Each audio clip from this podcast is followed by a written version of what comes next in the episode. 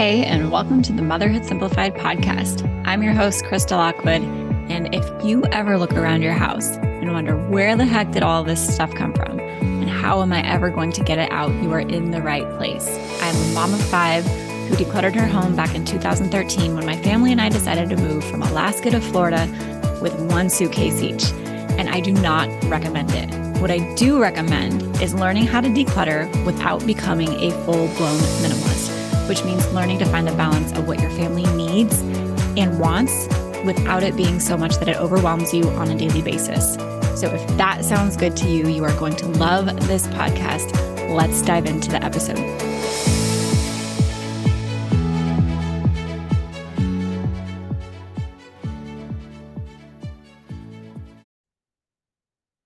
If you have been trying to declutter your house and not been as successful as you like, I am willing to bet that I can help you figure out exactly why. There are a lot of reasons that moms feel like they can't declutter, declutter, whether it's their kids or their spouse or the time or the energy or just simply not knowing what to do, where to take things, how to donate, right? How to do it mindfully, how to not be wasteful. And Plus, you're worried about like, what if I need it? You know, I wasted so much money on this. What if I need it again and I can't get it? There is so much that goes into decluttering as a mom. And I promise that if you have thought it or felt it, I have heard it before or experienced it myself. And that is exactly why I created this training called How to Create Your Mom Proof Decluttering Plan. And I've done a lot of decluttering checklists, challenges, courses, programs in the past, and they work. And this training really is the framework for every single thing that moms need to consider when it comes to decluttering their home. It's the plan. We're actually going to build your plan together. It's following through with your plan and it's including your family and even learning how to make this process as enjoyable as possible because most people feel like the task is daunting or just another thing on their to do list. And I don't want it to feel like that for you. So, this free training, how to create your mom proof decluttering plan, you can go to motherhoodsimplified.com forward slash DIY to get it. Or you can just check the show notes of this episode and you will find it. Come get it. I know there is so much information about there. A lot of it is much the same. Five steps to declutter your house. You know, here's the checklist to declutter this area of your house. But none of them really show you the full scope of what goes into doing this start to finish. And that's exactly what's in this training. So go check it out, motherhoodsimplified.com forward slash DIY, or check the description of this episode to go get it today. Hello, and welcome to the Motherhood Simplified podcast. This is an episode that has been a long time in the making. It is talking about the logistics of a move, whether it's a quick move or a cross country move. My friend Sarah Potter and I are talking about everything that goes into a move and how to line that up, things to consider. And Sarah Potter is actually an admin in the Motherhood Simplified Facebook group. She's been a part of Motherhood Simplified almost since the beginning. She's a military family and I think they've gone through one, maybe two moves since she's joined Motherhood Simplified. Of course, a big part of my story and why I teach decluttering is because my family and I have moved so much. And so we wanted to create an episode where we could come together and share our best tips and insights into what actually goes into a move and how to make decisions on what to keep and what not to keep uh, how to declutter before you move or after you move. How um, there is another episode, a part two of this, that's talking about unpacking after a move, because that's a completely different topic. But Sarah is, she's so much fun. She's so much fun. She has so much insight. And because she is a military family, she's bringing the the side and the considerations that military families have to consider because I'm a civilian. There are just some things that I don't have to consider. And it was really good for us to come together and talk about those different things, the things that we have control over as civilians, and the things that we don't have control over, and then what military families have control over and what they don't have control over when it comes to a move. So, we've shared some good moving hacks at the end of the episode. I hope that you find it helpful. Take notes so that you can refer back to this. Of course, you can listen to it many times, but if you're the kind of person who taking notes helps you, this is definitely an episode to take notes because there's just so much information packed into it. Now, in the description of this video, you will also find a whole lot of links to moving resources, moving resources that I've created, things that I've used in the past to actually make our moves, and other episodes and posts from Sarah. She's got some funny posts in the Facebook group during her move and things that she's had to figure out what to do with. Um, so, I hope you enjoy this episode. I also want to tell you that Sarah and I, between the two of us, we have eight kids. And if it sounds like at any point in this episode there is a pause and we forgot what we were saying, it's because we did. It's because we did. Because you know what? Moving is hard and it drains your it drains your mental energy and even just recording a podcast episode on it drained our mental energy. So, Thanks for the grace and not having perfectly curated conversation. It's a conversation between moms who know a lot about moving and really wanted to help you out. So, that being said, let's get to the episode. All right, everybody, welcome to today's episode, an episode that is highly requested. And I openly admit I have avoided for a long time because it's a really big topic that requires a lot of details, and that's just not my strength. but it's talking about how to prepare for and implement or execute a move. So, whether you're moving across town or across the country, and I have my friend Sarah Potter here, who is an admin in the Facebook group. We've done like three or four podcast episodes before on various topics that I will link in the description. Anything from how she decluttered as a military spouse to how she helps her daughter, who's very resistant to decluttering, um, all of that. But we're talking about moving and the logistics of a move. I am going to be sharing my tips as somebody who has moved between 2011 and 2020.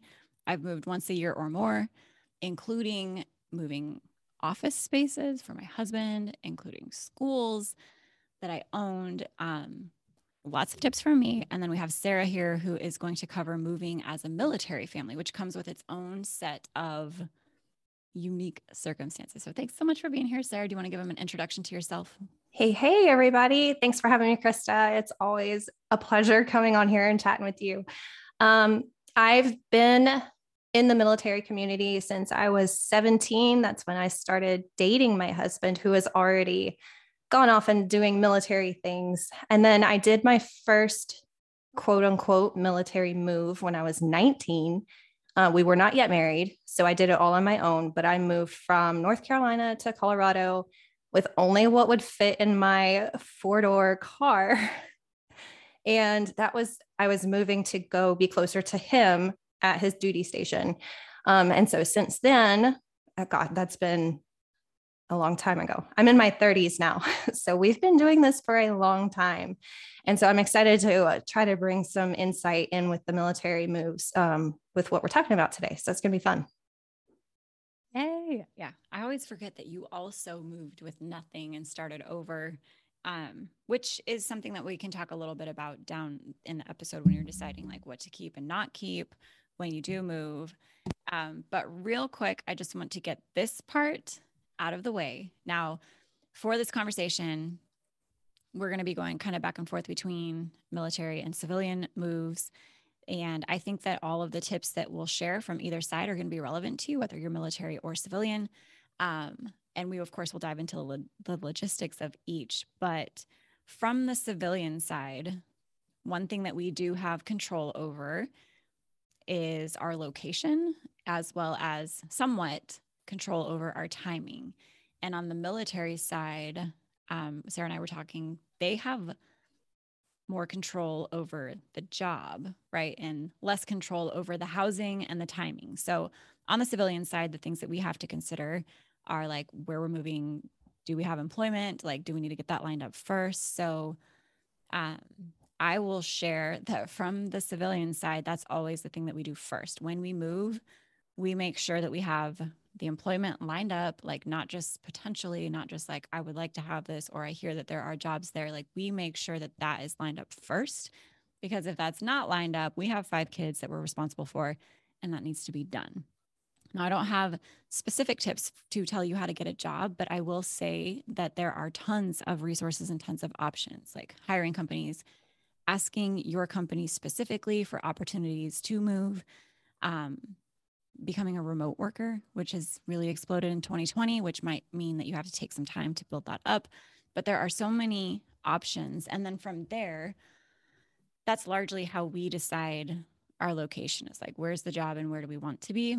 and then we follow that. So that gives us the freedom as well to choose our housing, where we want to be, where we want to live. And I know um, that's basically the opposite of you, Sarah. So what's that?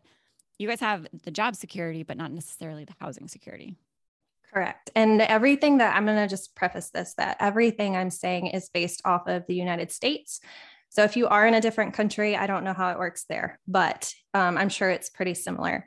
So for us, obviously, the job is the reason we're moving, and you don't have the option to say no.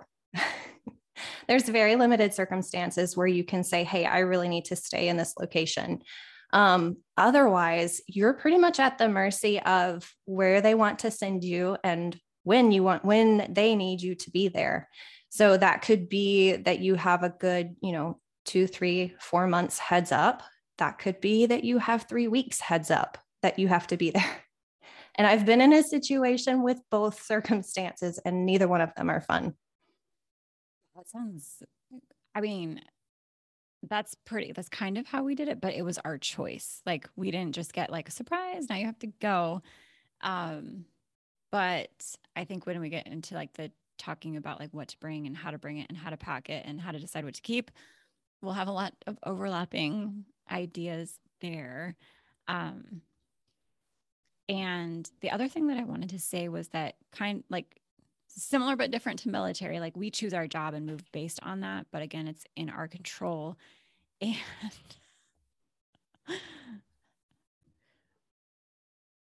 so sorry, we had to pause and regroup, but we choose the job for us on the civilian side and then we move. That's just how we do it personally. I'm not saying that you have to do that. You can move and then find your job if you want to, especially if you have a lot of money saved up or something like that. Um, on the military side, it's basically we decided that you're going to move and you have this much time to do it. And the reason that we wanted to start this conversation off this way is because before you start putting a lot of time and energy into actually coordinating the logistics of your move, it's important to know, first of all, that you are moving. Um, because I see a lot of people thinking about moving or wanting to move and spending a lot of time and energy like figuring out how to do it and then realizing that they can't move or they don't really want to move. And so, hopefully, listening to the rest of this episode and figuring out what actually goes into it, how to do it, will help you clarify if if a move like this is something that you want to do and you want to keep in your mental space and keep thinking about and you know we all know that what you think about often consumes your time and energy on a daily basis so figure out if you actually want to commit to this and move forward or not and just get it out of your brain space and enjoy the home that you're in right now and the place where you live right now and the life that you have right now. There's no right or wrong answer here. Um, okay. So, that being said, if you know you're moving or if you know for sure that you do want to move, the next step is to start laying out the logistics, right? Like doing the math, figuring out how exactly that's going to happen. Like, I know can you tell me this is true? Sarah, like for every military move, do you get somebody to pack and move for you, or how does that work? For the most part, you do have that option, unless it's one of those fast, quick two, three week moves. And it depends on, and the whole factor with that is if the movers can't make it to your house fast enough, because sometimes they are backed out a good month, four weeks, five weeks. Um, and so, especially over the summer, it might be that you don't have time to actually book the movers and you have to do it all yourself. Surprise. okay. So, like movers or packers or both? It's both. Oh my gosh. Okay. So that's crazy because they're like, hey, you have to move. And also, we might help you out. We might not. okay. So have you had a move like that where you were told that and then you had to figure it out? Um, we were going to actually, and this goes into um, having the control over your move. We had three weeks to get from point A to point B based off orders. And so basically, you get once you get the sheet of paper in your hand that says you're good to go, that's when everything starts. If you have like verbal orders, they they don't mean anything until you actually get that sheet of paper, right? So we had gotten actual physical orders, is what we call it, um, and had a three week timeline to get from point A to point B. And then, so we did all the things. We were trying to get the movers set up. We had our real estate agent, we owned our house. So we had our real estate agent come over, sign the documents to have her list our house. And the next day, those orders were actually canceled. So, sorry. So that's nice of them. Yes. Sorry, my phone rang. Um, those orders were actually canceled. So it would have been one of those situations where we would have had to just figure it out and get down there ourselves because at that point it was the middle of summer and the movers, the packers were going to be booked out. Luckily, I didn't actually have to do that. yeah, that. So, speaking of control and like fast moves, because I think a lot of us, whether sometimes even civilians, are get you know put into situations where they have to make a very fast move, whether it's by their own choice or not, because there right. still are sometimes where we we don't have a choice. Mm-hmm. Um, you know, a renter or a landlord decides to move back in or or whatever. Um, that's how fast about how fast we moved when we went from Alaska to Florida. The difference being it was our choice. So we got to say yes or no. It wasn't like somebody was telling us. But my husband went down to Florida and got the job. And they told him originally when he accepted it, when he was down there, that he would have six weeks to come back home and like coordinate the move and all of those things. And then he got back to Alaska and they were like, oh, just kidding. We need you here next week. And so he went down there and started the job. And then I stayed back and we had to figure it out. We, I had to figure out the logistics of a, a cross continent move, like the furthest points on the, on North America, you know, staying in the same country. And there are a few different ways that we civilians can do it. We can hire a moving company. We can get a U-Haul and do it ourselves. We can ship things on pallets, um, especially if you're like going long distances. So those are the three ways that I've regularly looked at different things. And within the DIY moving, there's actually it's kind of like Uber for semi trucks or whatever they're called. Like the you know the trucks that you see on the highway that have like the big containers it looks like a moving truck. Right. there's basically an uber system for those that you can rent out. You just find like an empty one going from your city to the next city that you're moving to. You can rent it out and they'll come to your house you fill it up and they take it to your city which is what we did when we went from california to the midwest i actually don't recommend it because they it what we did not realize was that it was on trucks without like shock systems like moving trucks right. have and so our stuff got all banged up. Um, not a huge deal just like kind of annoying.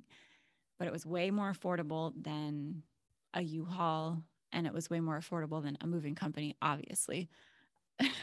That's how they the ship choice. sorry yeah that's how they ship our stuff. It gets shoved in shipping containers. Yes couches upside down on top of a bunch of boxes. And when it arrives, you just hope and pray that you have actual things that are yours and they're not broken. Yeah. so that's ba- that's basically what we did, except for we yeah. got to pick ours and we got to have one that was just our stuff. Which, that's yeah. fancy. right. You're probably like, that sounds like a dream. It's a dream. Yeah. Um, but really what you have to do here is a whole lot of math. It's a whole lot of math and it's a whole lot of Googling moving companies versus moving trucks versus creative options like Uber for shipping containers, right? Um, and all I will say is that you'll find that it adds up pretty quickly. And depending on the distance that you are going to, it's often more affordable to either get a tiny little moving truck and only bring things like, you know, your your kitchen stuff. You did this for one move, I think, kind of. Kind of. Yeah, like your kitchen stuff, like your kids' toys, like seasonal clothes that you don't need immediately and bring that with you and then honestly like repurchase larger things depending on the distance of your move, right? Because when we went from Florida to Idaho, we did the math on what it would cost to drive a truck up there with us. And it was more expensive to bring our stuff with us than it was to repurchase things when we got there. Now, we did things a little bit creatively because we decided to live in an RV and save for a few months before moving into a house.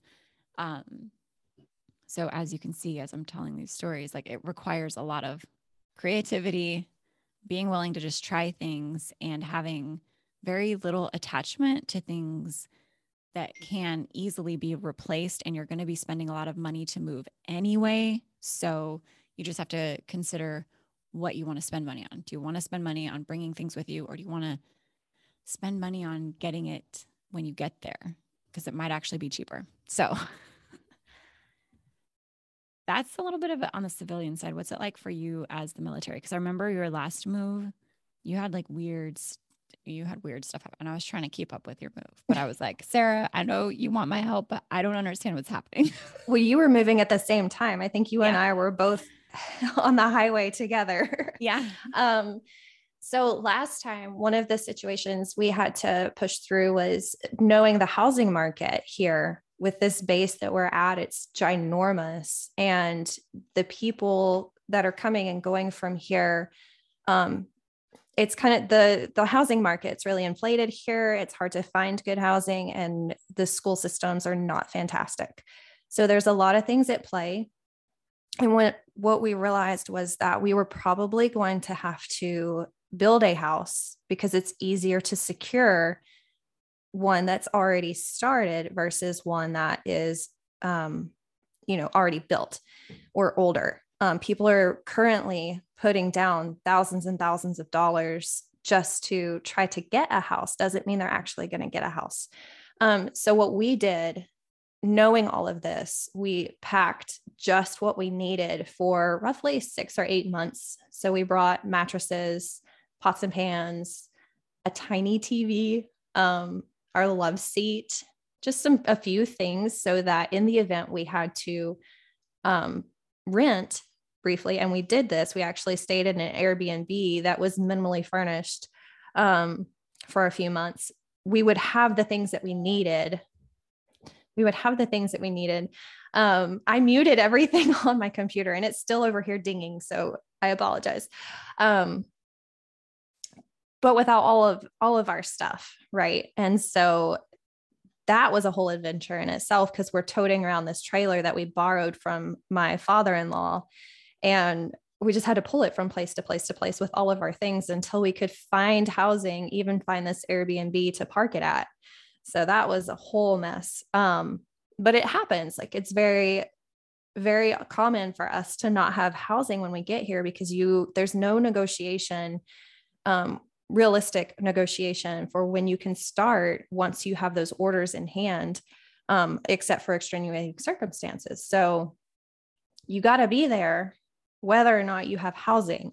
And that's one of the things that we had to work through here was just what what could we bring and survive off of for six months until we could get a house. Okay. So I have a question about that and then I can kind of share some some of my thoughts on this. But when you're moving, it's wildly stressful, even if you have everything planned as well as you possibly think it can, can be planned. Something's going to happen to mess it up. So during your moves, how do you stay like kind of calm? And you said something on it was on the nightly reset post today where you were like, my routine is location dependent. As long as I can get the kitchen in order, like I'm good. So is that relevant to when you move to like just staying whoops, calm and grounded?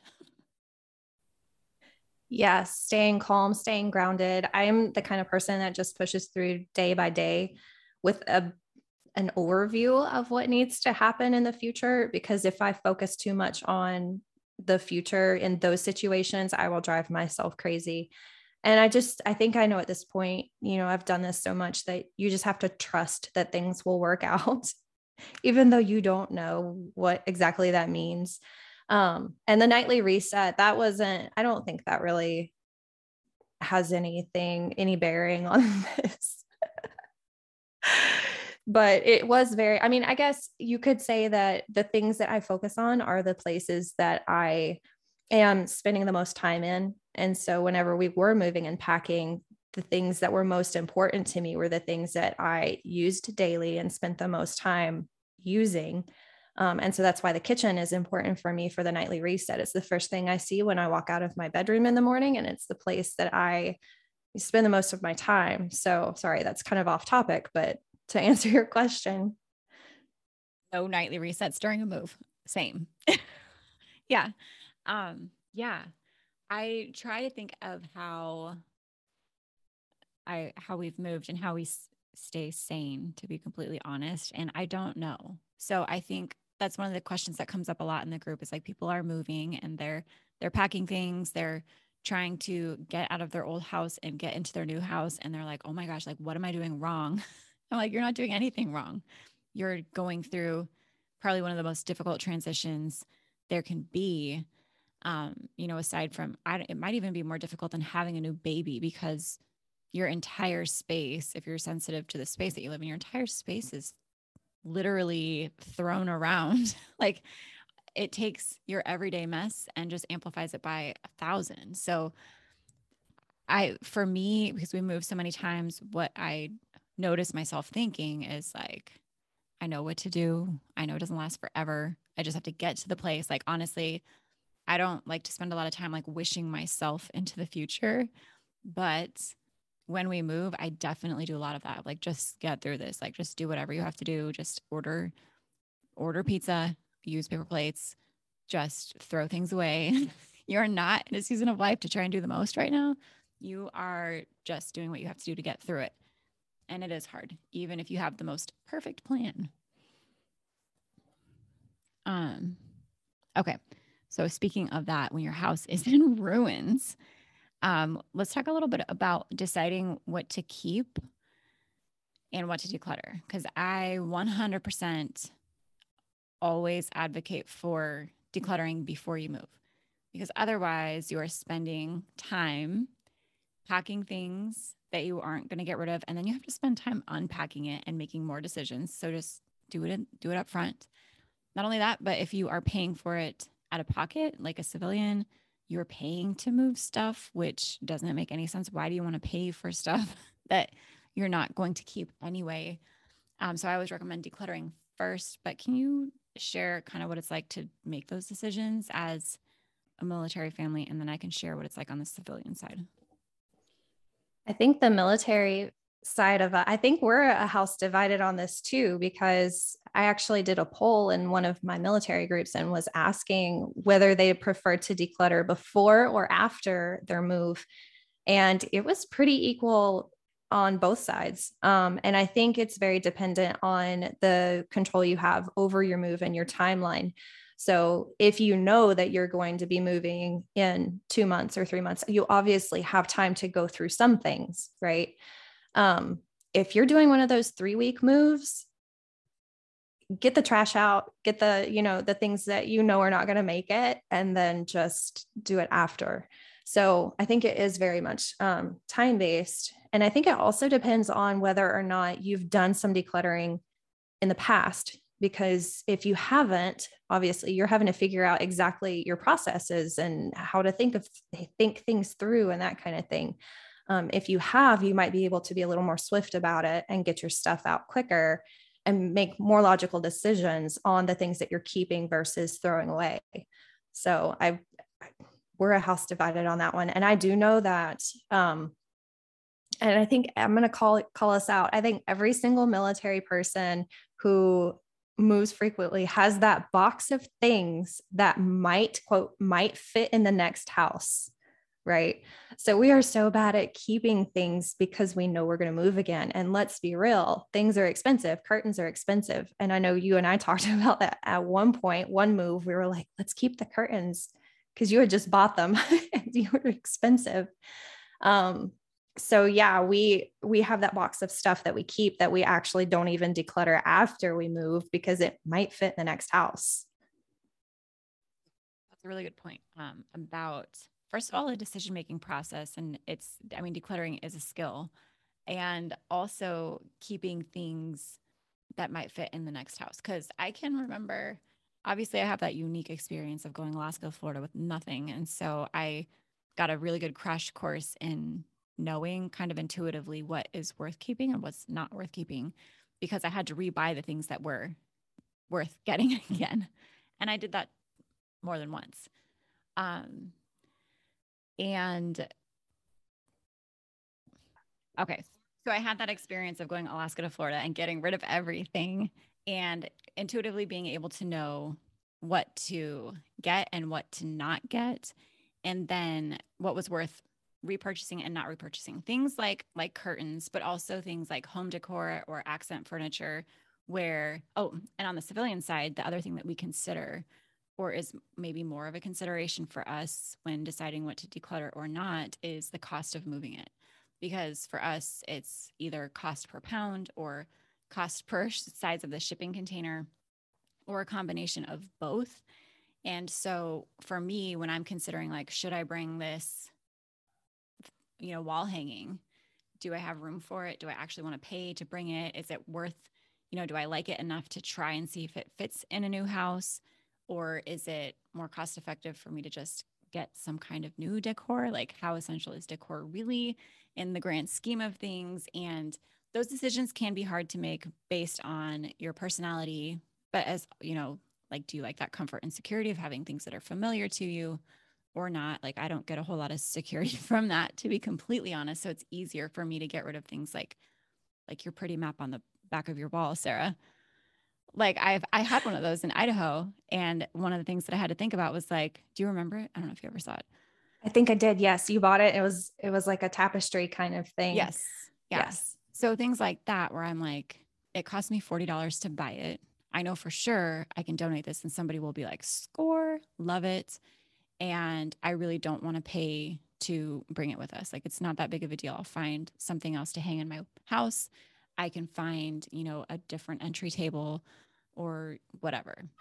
So those are kinds of things that we use to consider, but on the civilian side of like or at least not we, I shouldn't say we. I mm-hmm. consider feel free to take it or leave it. And if you are somebody who values comfort and security of having familiar objects around you, maybe it's worth it for you to pay a little extra to bring that with you there's really not a right or wrong answer, but these are things to consider. So, um, and again, on that I, note, yes. sorry, on that note, we as military uh, families do have to watch our weight um, as well, because whether you're a two person family or a six, seven person family with all the kids, you're only allowed X amount of weight to move. So that actually forces the larger families to cut back on stuff and be a little bit more mindful because Otherwise, they're going to be paying even more out of pocket for all of the things that they have to bring to accommodate their huge family as opposed to just, uh, you know, spouses. That's good to know too. You don't just have like unlimited Mm-mm, capacity nope. to bring stuff with you. Nope. um, and I do want to say that while I personally recommend decluttering before a move, like every time, I know that a lot of people are not going to agree with that. And that's also okay if you are somebody who wants to declutter after you move, I would encourage you to go listen to the podcast episode I did a couple of weeks ago on settling in after a move because what happens super often, kind of like what Sarah was talking about, is you move and you have all of your stuff packed up and then it stays there indefinitely. And that will make you feel, if it's a box or two or whatever, maybe a shelf or a little bit of your closet space, whatever. But if it's a garage full of boxes that you never got around to, like that that can quickly make your house perpetually feel like you're not settled in. And um, so listen to that that episode. Settling in after a move is what it's called. Um, go check that out. But let's talk about actually moving. I know you said you have some hacks, and I have some hacks that I've used multiple times too. So I'm, this is probably what everybody's been waiting for. Save the best for last, yeah. right? Yeah. So in my experience, we have only we've always used the packers um, and the movers. So to bring, you know, the big things we do did I decluttered it finally had we had heavy furniture. Um, and if you are in the group, go to search for my name and monstrosity and you will see this giant piece of furniture that my husband was so in love with. Um, and it was just a pain in the rear to try to move. So I finally got him to declutter it, but it's just a funny thing to look back on. Um, and I lost my train of thought with that. oh, hacks. Yeah. So we've always used the packers and the movers, right? And so there's a few things that you can do to make it easier to prep before they come. Um, and Krista, I know you can touch on doing it yourself. Um, but for me, what has worked out really, really well is to take the time in advance to pack all of the things that are truly, truly sentimental and cannot be replaced. Things like your photographs. Um, I have very little that is actually truly sentimental that well, it, everything would fit in my backseat of my car. Um, so I take all of those things and then I take all the essentials, things like paperwork or, you know, birth certificates and that kind of thing that I don't want them to have access to and clear out a closet, put it in the closet, shut the door, tape it shut with big caution tape and say, do not pack. And that's been huge because they can't touch that stuff you know otherwise you you're left with maybe your passports accidentally getting packed with the movers and you need them to get back into the country from an overseas you know move. Um, so that's one of the big things that we do. I notice a lot of military spouses will get the the little stamps with your name and your phone number and stamp each box with your contact information in case your package accidentally ends up across this the other side of the US. Um, they can find your stuff. I've also seen lately putting AirTags, the little Apple AirTag trackers in the boxes so that you can keep track of where your um, household goods are, where they're going, and kind of keep people accountable, obviously, for all of your things. So, those are just some quick, basic things that we do to make it quick and easy that you can have beforehand ready to go what about for just doing it all yourself yeah um well okay i have a couple questions for you okay first one that you said was on the sentimental items because mm-hmm. yes. when i when i talk about our story of going alaska to florida with only one suitcase each the part that i often leave out is that i did leave behind about three boxes like three um you know, like plastic storage bins of our sentimental items that were actually sentimental items, like my mm-hmm. husband's high school yearbooks, his Letterman jacket, like our baby photos, things like that, that can't be replaced. And prior to decluttering, is that how you did it too? Or did you have what you considered to be way more sentimental items than what fit in the back of your car? I'm trying to think. I'm I'm positive that I brought more stuff that was quote unquote sentimental. I have a set of Fiesta ware plates that my grandma gave me when I moved out of my home, my parents' home, and into my first apartment. Um, they're retired colors. She has now passed away. Like that was my first set of plates. And for some reason, like I remember going to her house and you know having these plates set up, and she ended up giving them to me, and I just absolutely love them. I re- do remember considering those as sentimental enough to bring in my car. And let me tell you, that is a heavy box to have to tote around in the back seat of your car in a move. So I do things like that, like that I can live, I can live without if something were to happen to them. Um, I just have the Packers take extra care in bubble wrapping them and making sure that they're safe so there's things like that that kind of cross the line between, you know, it's something that I'm going to have to lug around versus something that I really love but could live without. Um, you have to make those decisions too. And I really think I did a decent job looking back at only bringing the essential, you know, sentimental things, but I don't know, maybe maybe my mind has changed since then too okay, I will say I remember your Fiesta ware. I and okay, here's the thing for anyone who's listening, and if you're inside of the group, Um, just know that if you make a post and it's about something that's like special to you, know that people see your post like at a glance and it's a tiny little sliver. Because I remember your Fiesta ware. I don't know if you were asking like, should I keep it or not keep it? I don't remember what you were saying about it, but I did not know that that was like a considered sentimental item thing to you. And I was like, why would you keep Fiesta ware? Like, if you don't, you know, if that's not your style or whatever, like, why would you keep Fiesta ware? Um, so I just, I just remembered that it was like when you first got into the group, I think. And I did find the monstrosity post. So I will link that monstrosity post in the description here if you want to see this behemoth of an entertainment center. It's amazing. Um, but yeah, I think when it comes to sentimental items, that's really good advice. Like I can relate completely to where if I wasn't moving, my perspective would be different. Like eh, so much more stuff would have been considered sentimental, but because I had to move and I had to make decisions based on what we keep and, and don't keep or how we bring it with us, it allowed me to actually curate what's sentimental to us, which is something that I'm a big believer in. Like we can't keep everything for sentiment. The things that most of us are keeping for sentiment are not true sentiment. It's an attachment to an old story. It's an attachment to like a season of our life or whatever um, that we need to you know, it's over and that's okay if it's over. But um yeah, sentimental items, the labeling app, the AirTag is a really good tip. And then what was the what was the next question? The other hack I had was uh, keeping all your things locked up in a closet. Yeah. Okay. And I do that in our house too, but not for packers and movers, for my kids and my family to be like, don't mess this stuff up. Like, this stuff is done. Don't touch it. Yeah. And I think it works great too if you're moving yourself. And those are the quick access things that you need to have on hand um, to p- pack them last so you have access to them or whatever. You can definitely tuck those away in the closet, keep them safe, and then pack them up at the very end. Yes. So for for my tips, that's basically what I do in each room of the house is I pull out the things that we need. For us, it's usually like a week before we actually move. I will pull out those things that we're only using for that week.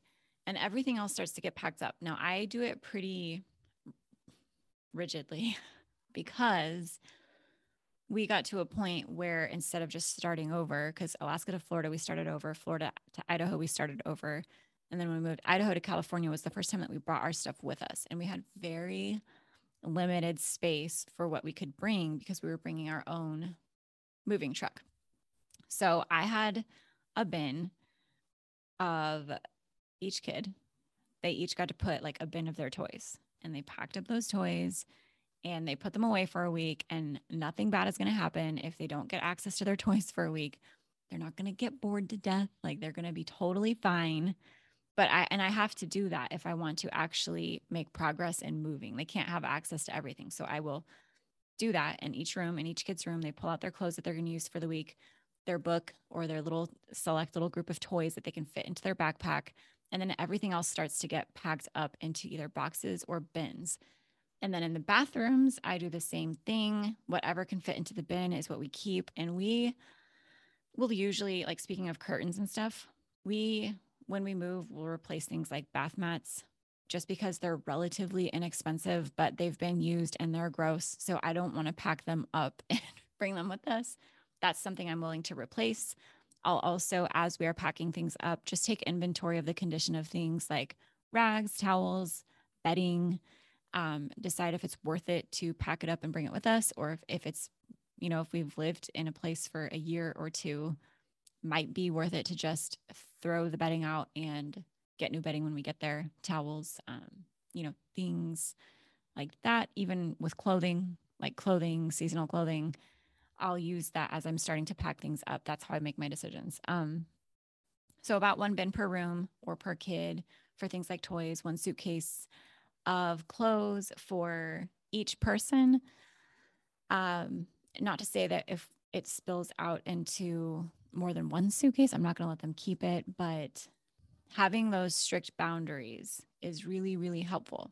Now, when for us, when it comes to actually packing things up, we pack in the big things first, which means that for a few days we are couchless or kitchen table list, which is convenient, but it just is what it is. Kind of going back to what we are talking about when you just have to do what you have to do to get through it. That's one of those things. Like it's inconvenient. Nobody likes it, but it's just what you have to do. Um, so we will pack in the largest things first and then pack in the smaller things around it as much as possible. For things like stuffed animals or pillows and blankets and beddings, I just throw them into a trash bag and they get thrown up on the top because who cares? Um, and and that's it.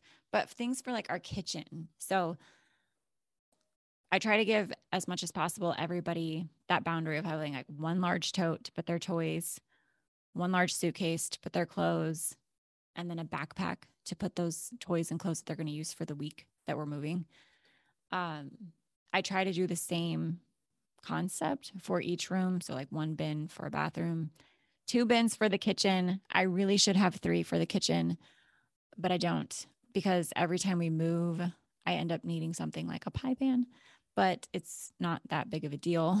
Um, if you, so we have moved so much too that we don't buy moving boxes. I just have a pack of like the plastic storage bins that we actually use for moving. And when we're not moving, they sit empty. I could fill them up with stuff right now, but why? Like I teach about decluttering, so I don't want to fill them up. And we're not going to move for a long time. So I have a bunch of empty plastic bins that I can, I don't know, put, I don't know, they just sit there. Um, but that's what we've used for moving for a long time is like 15 or 16 of these bins to pack all of our small personal items into. And that's how we move. That's about all we have. And it works well with the exception of replacing things like like the the bathroom mats or bedding or even dishes sometimes. Like a lot of our dishes break. So sometimes i'm like we had a set of 12 and now we have a set of like seven and a half. So let's just get new dishes when we get there right? Um so any other tips? Did anything else come to your mind? Not really we are doing mom life by the way everybody yes. as we record this episode I don't know how many times I've had to pause to be like, wait, what was I saying? My kids got home in the middle of this off the school bus and they're writing me notes and putting them in the window of my office to get permission to go outside and play with their friends and stuff. So, yeah, I think I've gotten up out of this chair three times now. and just be keep it real, like that's how it's going to be when you're moving. You're going to have constant interruptions. It's I think one of the best tips I could give you that's not like a logistical, like how to pack your stuff up tip would be to not take it so seriously because it's going to get messed up. Your plans are going to get messed up at some degree. It's going to be a whole lot of work. You're going to be friggin' exhausted, and that's okay. Yeah. Um, lower your expectations. Yeah. Dramatically. yeah.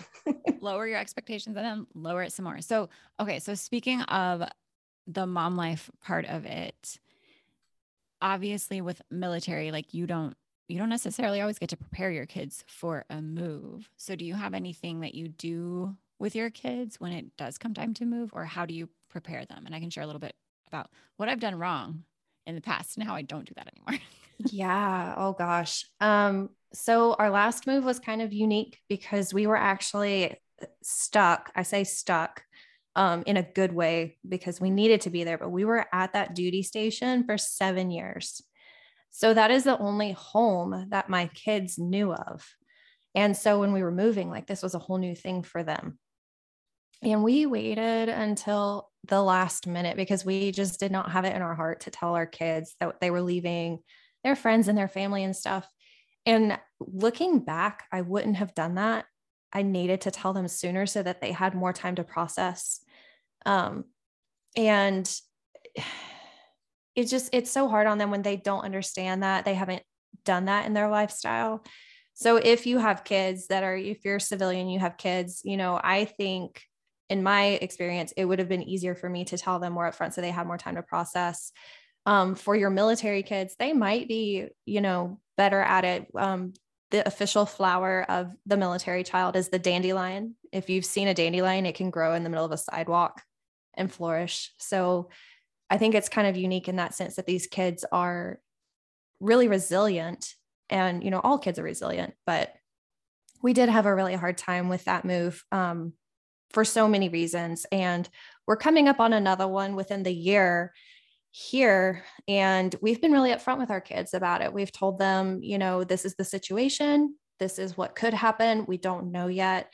Um, but when it comes time to it, I feel like I want to involve them more. Now, my kids are older. I have a nine year old, a seven year old, and a three year old. Um, and the three year old's a free spirit. I don't have to worry about him. But my nine year old daughter is the one that we have always had trouble with um, being sentimental and attached to things. And we, you and I have done a podcast episode, excuse me, episode on her and her stuff. But um, I feel like I'm hoping anyway that it's going to work out better next time, telling her upfront, you know, and preparing her. And she seems to be doing better this time. I also made it very clear with my kids last time that, you know, this is what happens when the Packers pack your stuff. They saw my stuff get broken. They they lost a box of their toys that my son has not let me forget about. Um, so the realistic expectations of like what it's going to take to move what could happen to their stuff and just reassuring them that it's going to be okay. It's just stuff. We can get it back. You know, you'll get new toys, you know, you'll be fine. That was something that we tried to drive home with them too, to try to make it a little easier on them. Yeah. Um, I can relate to that because we also had a move where we just decided, well, okay, I'm going to I'm going to defend myself just a little bit, just a little bit, not that it makes it any better, but hopefully people listening can realize like nobody teaches you how to do this. and even if they do, I'm sure there's lots of people that could have taught me this. I didn't listen and I didn't know that it was out there. So you're listening to this, take it or leave it. But when we left Alaska to Florida, our kids were two, four, and seven. Um, and I don't share a lot about like our family, but the two and like my seven year old is my stepson. So it was a different conversation for him than my two and four year old. Like they didn't really understand, like they knew that we were going to go somewhere, but they didn't really understand, like, oh, we're moving. And so I didn't really feel like I needed to tell them a whole lot more than that of like, we're moving to a new place. There's going to be a beach. Like dad and I are going to be there. Everybody else is going to stay here. And like that, that was pretty much it. And the thing that I think I did right with that is that I knew that James and I were the security point for them. And so as long as James and I were there and we were getting reestablished with them and, you know, engaging with them on a daily basis, like we were their whole world basically, as long as we maintained that, they would adjust just fine. And for those ages, I think that was that was right. And we stayed in Florida for four years and we moved around to different cities within there, but we were still close enough to like maintain their friends and all of that. And it wasn't super different. But then we went from Florida to Idaho and and we didn't tell them much until it was time to leave. And they still did fine with that. They were like 6 and 8. Um my 8-year-old is the free spirit, so it was good for that. And then Derek is not the free spirit, but he was still fine with it probably because he was young and he wasn't in school. Like I was homeschooling. And so it was fine. Like we're going to another place. It's going to be fun. Yay. Then when we went from Idaho to California is when we did it really wrong. And we didn't, we thought about telling them, but kind of similar to you of like, do we really want to worry them with logistics? Like we don't know anything for certain yet. So do we want to tell them things and then change our mind? And so we decided to get it official like know our plan, our logistics for moving, and then tell them. That was not a good idea. Um, they were very upset. They were very angry because at that point they were 10 and 8. And, you know, at 10 years old, like you're you're starting to get your friends and they did not want to go until we were able to like warm them up to it and be like, okay, our bad. Like we didn't mean to upset you. We wanted to make sure that we had it in plan in place before and we think it's going to be really awesome. It's going to be sunny. It's going to be all these great things. And eventually they got on board, but we learned don't do that. and so for our final move, California to the Midwest, we were upfront with them for a few months before we actually started looking for places because we knew we wanted to be out of California.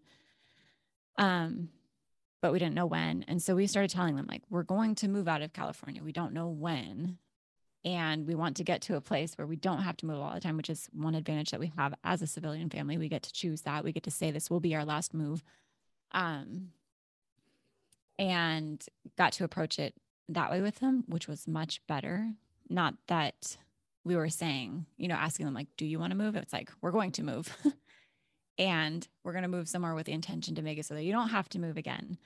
And here's all the things that we're considering. And we want your input and we want to know how you feel about it and how can we make sure that you stay in touch with your friends and how can we make sure that when we get there you are creating new friends so that you're not you know worrying about that which was a really big deal for our kids in those ages too and then we moved during that right when the pandemic hit so that was fun um but yeah just communicate with your kids. Like if it's a, a thought in your mind that you're going to move and you have a relatively good idea that it's going to happen, you should tell them then and just be honest with them. Like say, we don't know if, or we don't know for sure, we don't know when, but it's better than not telling them anything and then just blindsiding them with a huge change. Um, age dependent, of course. Right. And it sounds like the moral of the story is just tell them when you know. Right. You're going to yeah. have a lot of grief and emotions and stuff with these kids, you know, that you're going to have to address. They don't have to agree with it. They don't have to love it because obviously a lot of those things are out of their control, but having the time to process with them, giving them a little bit more time to process is sounds like it's better in the long run anyway. So, I agree. Yeah. And I think that's what I think like in the back of our minds as parents, like not telling them, I think we thought that it would make it easier for them to process. Or maybe on some level, we were just avoiding having to deal with all of that, that grief, that anger, that confusion, sadness, everything that comes with a move when you're a kid and you have to leave your friends and your comfort behind. Yeah, that was me. I was totally just avoiding it. and yeah. I knew it. We both knew it at the time. yeah. We didn't want to deal with it. I don't know if I consciously knew that or but I think on some level I did of like they're gonna be, you know, they're gonna feel some kind of way about it. So because up until then they hadn't really just because we they were so young. And the one personality like Brie, she loves it. Derek doesn't, but he was still young enough to be like, eh, okay, whatever. yeah. And we were homeschooling. So it wasn't like we were taking him out of school or he's such a homebody that he was just like, okay, new house, new house, who it is. Um, All right, everybody. So, thank you so much for hanging out on this episode. I hope that you got some good tips. I'm going to I'm going to do a whole like link whole bunch of links in the description here, It links to things that we use for making decisions on where we're going to move, like for schools, for like checking neighborhoods, for jobs for apps like the AirTag thing. I've seen a lot of stuff on that. And then there's another app actually where you can just scan something and track your boxes, like not track your boxes, but like what's inside of the boxes. Um, which Ooh, is kind of cool. cool. Yeah. So lots of hacks will be in the links for you, as well as things like Sarah's monstrosity. Oh boy. Um, and maybe I'll try and find some like good moving links that we've done actually I I have an entire guide in the Motherhood Simplified group on the where I documented our last move.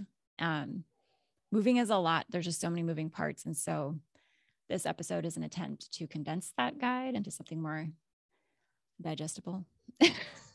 yeah. And if you're looking for that guide, it's at the very top of the group. If you scroll all the way up, there's some buttons that go across the screen and it's under guides. I don't remember which number guide it is, but that's where you find the guides in case you haven't found that yet.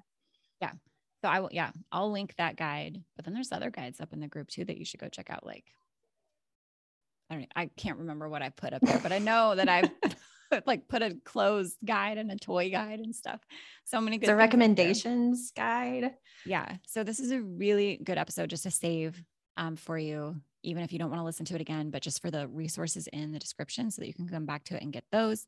And thanks for hanging out and thanks for all of your insights, Sarah. Awesome. I had fun. Thanks so much, Krista. Yeah.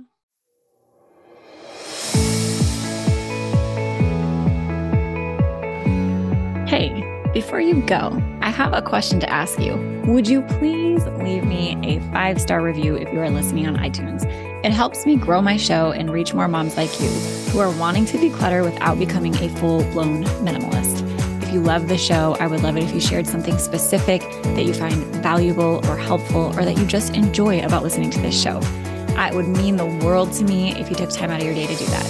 And while you're at it, head over to motherhoodsimplified.com to listen to more podcast episodes or check out our Facebook group, Instagram, just to connect on social media. If you love these episodes and if you love this show, please tag me I love to connect with you over there.